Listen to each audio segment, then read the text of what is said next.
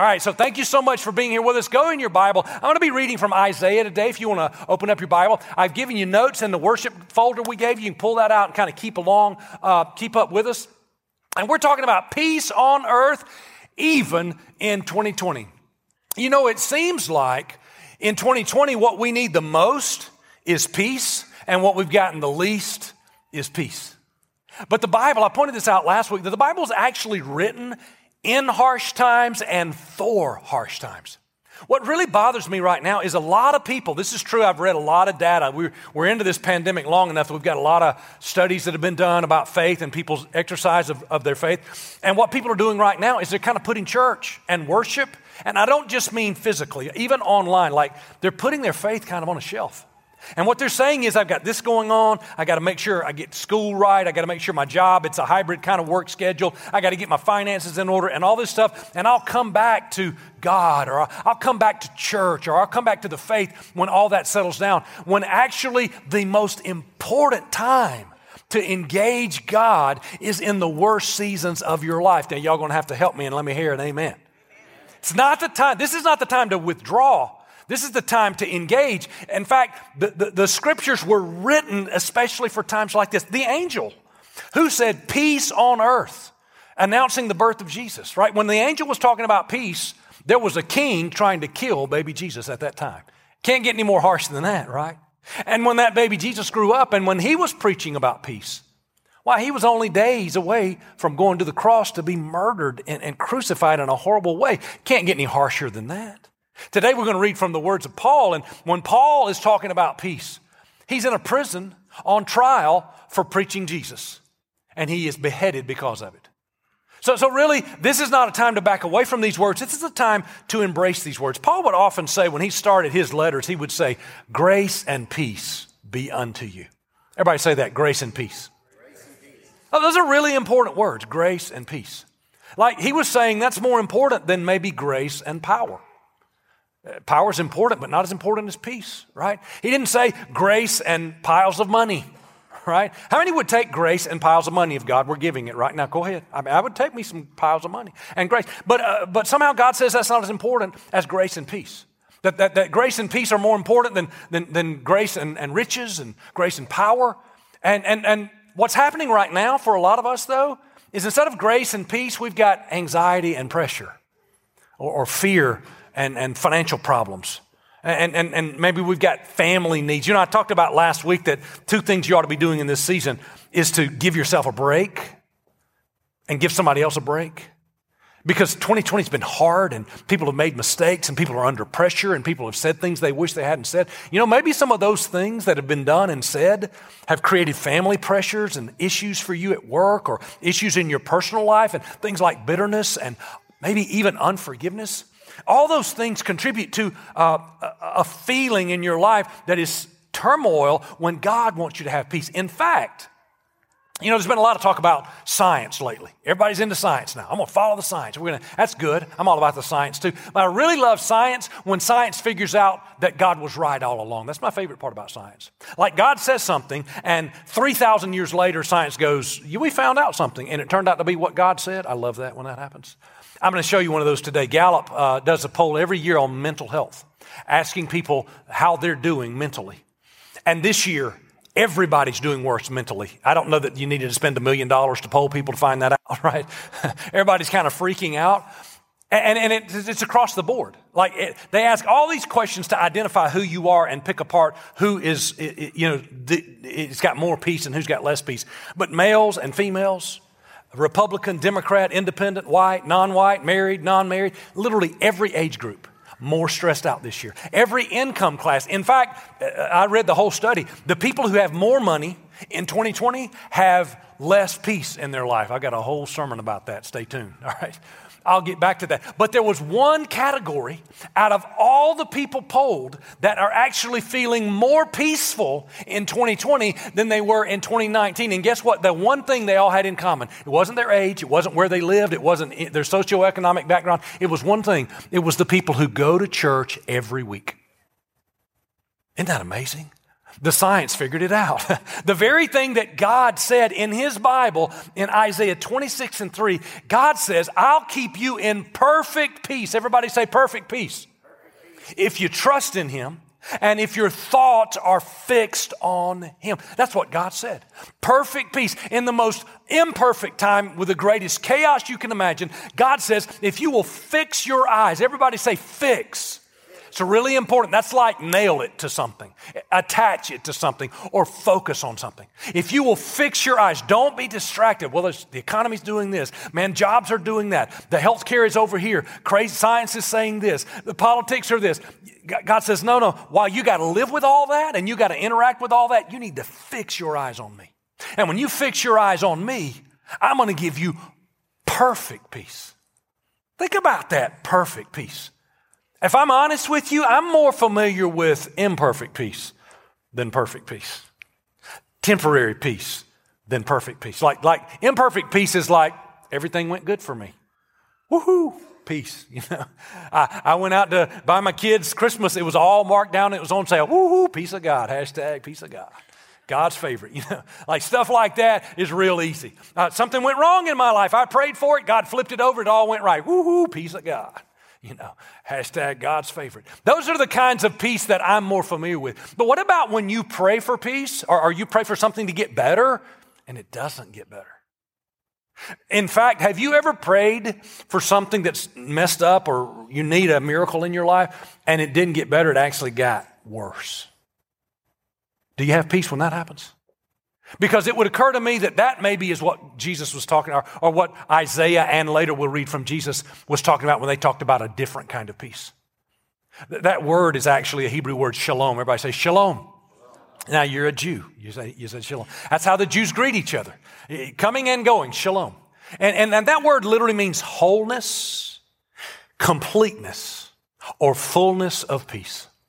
So God says, I'm going to give wholeness and fullness of peace if you'll focus on me. In fact, if we were reading the Hebrew scriptures, the Old Testament in its original language, and we can't do that, it actually doesn't say God's going to give you shalom. It actually says God's going to give you shalom, shalom. It says it twice. it's so good. It's, it's like God is saying, I'm going to give you complete and total peace plus complete and total peace. How many of you need double portion of peace in 2020? Right? God is like, I knew it. That's why I wrote it.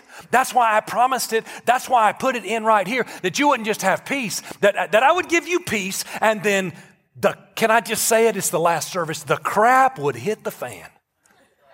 And then I give you some more peace.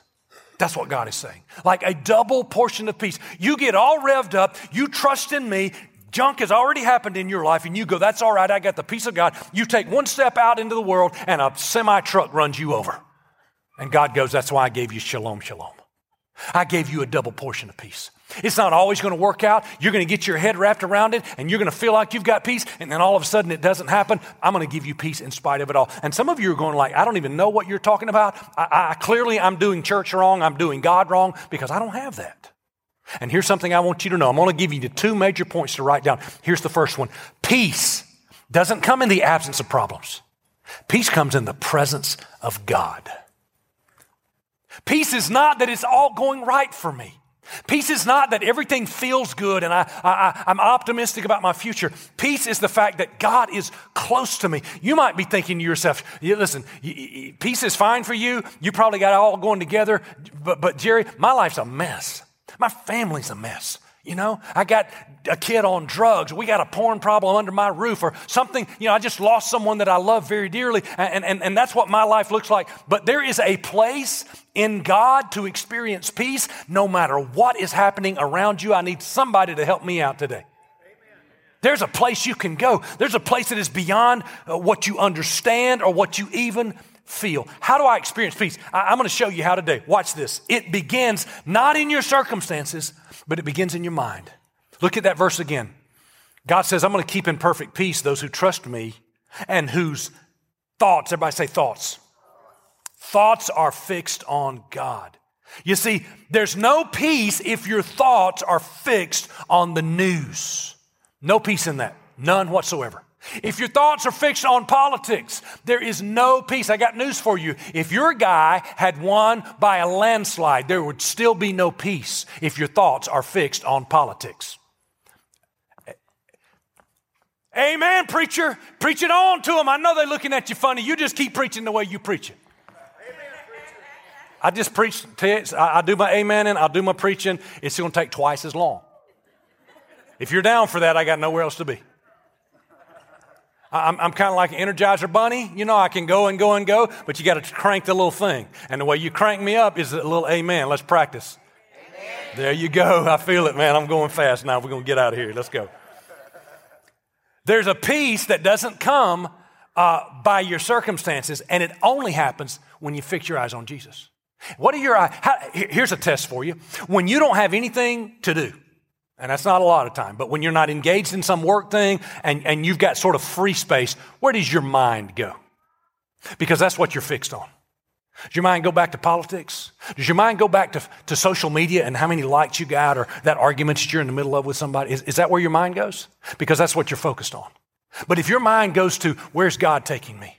What's God going to do in my future? What about that promise of God that He's spoken to my life? What is the purpose that I have? Why am I on this earth? And I promise you, it's not to argue with that guy, you know? If your mind is focused on, you know, that crazy guy that's driving you crazy on social media, can I give you some advice? Block him in the name of the Father and the Son and the Holy Ghost. Be free in Jesus' name. You know, you don't have to keep talking to ignorant people, okay? Or be ignorant people. You don't have to do either one of those things, okay? Move on from that. And, and here's an exercise for you that produces peace. Watch this Philippians 4 and 8. Fix. There's the word again. Come on, everybody say fix. First, Isaiah said fix your thoughts on Jesus and you'll have peace. And 700 plus years later, Paul says the same word fix your thoughts on a whole list of things. Say these words with me everything in the list on what is and come on, help me, everybody. And and and and think about the things that are what? Excellent and worthy of praise. Then the God of peace will be with you. Now, I try to do this exercise in my life daily. I try to think about something in the last 24 hours I can give God praise for. It might not have gone right for me 100% that day. Rarely it does, but there's always something. And you know what? If you're a believer, there is always something to be thankful for because uh, the truth is, my life might be really bad right now, but my God is really good always. I mean, I might be really, really sick, and my God's a healer. I might be really, really broke, but my God is a provider. I might be really freaking out, but my God is peace. And if I will fix my thoughts and focus on Him, there is always something to praise Him for. And that's why I say this, write this down. If I fix my eyes on Him, He'll focus His peace on me. That's the deal God's made with you. Fix your eyes on me, I'll send peace to you. Now, there's a difference in the peace of God and the peace of this world. There's completely different. Let me tell you, Jesus is so cool. I mean, he had it together and that he, he had his own version and has his own version of peace. Watch this John 14 and 27. Peace, Jesus says, peace I leave with you. What kind of peace, church? Say it with me. My peace. Jesus' peace I give you. And he, he clarified it in case you didn't get the point. I do not give you as the world gives. Don't let your hearts be troubled and don't be afraid. See, I'll tell you the definition of the world's peace is the absence of problems. That's the world's peace. I was freaking out about this. Uh, the insurance covered what I was worried about. That's peace in our world. I thought I might lose my job. Turns out I got a pay raise and a promotion. That's peace in our world. I was looking at this pretty girl across the, not me, honey, uh, but somebody else was, looking at this pretty girl across the gym. Turns out she gave me her number. That's peace for a lot of young single men, right? That's, that's the version of peace. And that is why the world's peace is temporary. You, it's, it's, never going to be permanent. It's, it's, it's only as close as the circumstances you're dealing with right now. But perfect peace can only come from God. See, you can't have the world's peace and be broke at the same time. But I know by my personal experience, you can be broke and have the peace of God at the same time. You know how I know it? I did it. I wasn't like, let's be broke and try it. I just was broke, you know. And I tried it. And you can have the peace of God when things aren't going well for you. You can have prayers that you've prayed and you're dealing with the opposite of what you've asked, and you can still have the peace of God. In fact, this is not an observation for me, this is a testimony I've lived out. In fact, the greatest times of peace in your life might be under the worst circumstances of your life. Let me talk to people who've lived in the faith for a long time. Let me talk specifically, some of you in this room, you have been followers of Jesus for a long time. You've been through a lot of ups and downs. Have you been in that time of your life where what you needed, you were sure was the will of God, what you hoped would happen, you were praying about it, you were doing all the right things, and it didn't work out? And, and, and it took you to a place that you were afraid of. You didn't want to go there. It's the worst thing for you. You're like, God, do this, fix this. And instead of it getting better, it went way over here to that scary place that you thought was going to be the end of you or, or chaos in your life. And strangely enough, I'm talking to people who followed Jesus a long time. Strangely enough, when you got over here to this scary place, it was just as scary as you thought, it was just as bad as you thought, and yet somehow deep down, you had a peace that passes all understanding. If that's you, if you've ever lived what I just described, I want you to testify right now. Hold up your hand and say it happens. A lot of people in this room. And I'm telling you that the peace of God is not the absence of turmoil in your life. There are times, in, see, see, there are, I've talked to a lot of believers that are simultaneously angry with God and close to God at the same time. You, you know what brings you close to God? Chaos, trouble. You don't have to look very far. If you're a good father or a good mother, when everything's going great for your child, let, us say your child's seven years old, and Christmas came and they got the exact bicycle they wanted, and they know how to ride that thing, it doesn't take them but a few seconds to get farther and farther and farther away from their mother or father because things are going great. They got what they wanted, everything was perfect, and they are wheeling it down the road. They don't need you anymore. But let that tire hit a rock and go end over end and scrape up that little boy, it won't be long and he's real close to the father or the mother. You are the same way. Your turmoil, your, your chaos, the mess that we've been living in, God will use it to draw us close. And you can be, did you know you can be confused and be in the center of God's will? You can be frustrated and angry with God. My son, my eight year old, he'll get mad at me. he'll get mad because I have to tell him no. You know, there's a thing that parents do. Some parents aren't aware of this, where you say no. And, and that kid gets all freaked out and he gets mad. But I've noticed my son, when it, the madder he gets, the more he wants to come back and sit in my lap. He might do a little thing, a little number, or kick something or throw something. He wants to be back in my lap. And, and I found that I do the same thing with my father. And some of you today, can I tell you this? You need to rest in the lap of your Father. You just need to draw close to Him. You're not doing life wrong if you're saying, God, I don't know what's going on. I don't know where you are. I don't know what you're thinking. I, I want to tell you something I learned a while back, and I've been preaching it regularly. You don't have to understand God to experience God. I mean, you just throw up your hands and go, God, I don't know what's going on. I don't know where you are. I'm just going to make a choice to believe that you are everything that your word says you are, and I just trust you. It's a leap of faith, and it draws you close to Him. It's something the world didn't give you, so the world can't take it away. See, the world's view of peace, if you're 55 years old, peace comes when the stock market rises because your 401k needs to land across the barrier, right? But real peace doesn't depend on the stock market. Real peace doesn't depend on who's in the White House. It doesn't depend on how your boss is treating you. It doesn't even depend on your marriage. That's the kind of peace that can only come from God. Jesus could give peace because Jesus is peace. You can't give what you don't have. And when you're trying to get peace from the circumstances of this world, you will always be dissatisfied because this world does not have peace.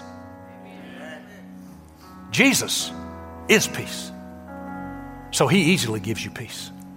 give you an example of it. He's, he's in the boat with his disciples, and a tornado storm, some kind of crazy hurricane comes up on the ocean, on the sea, and everybody's fighting for their life, trying to get the sails set right, trying to keep the boat from rocking over.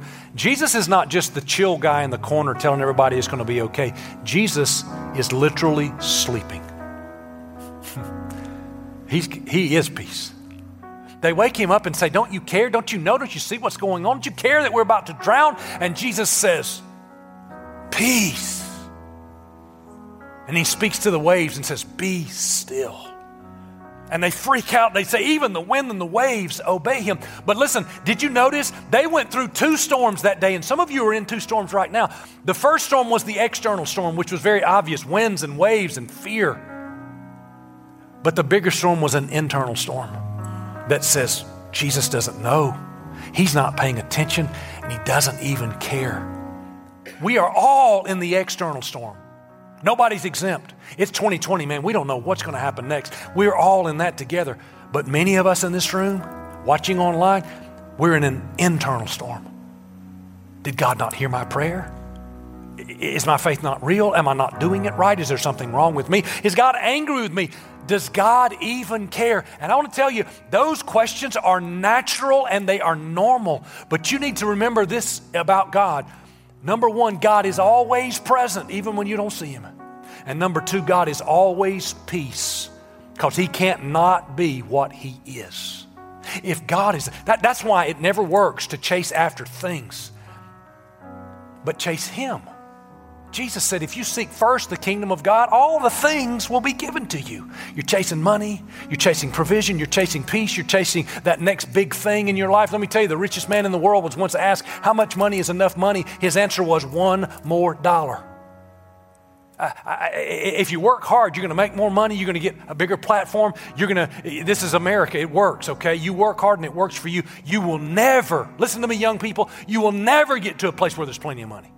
Never get to a place where you got everything you want. If that becomes your focus, you'll never ever get there. But if you decide, I'm going to let that be what it is, and I'm going to chase after the heart of God, I'm going to chase after the plan of God, I'm going to go after the will of God, here's what you're going to find out. Jesus said, if you chase after me, all that other stuff you need will be added to your life. You don't even need to make it happen.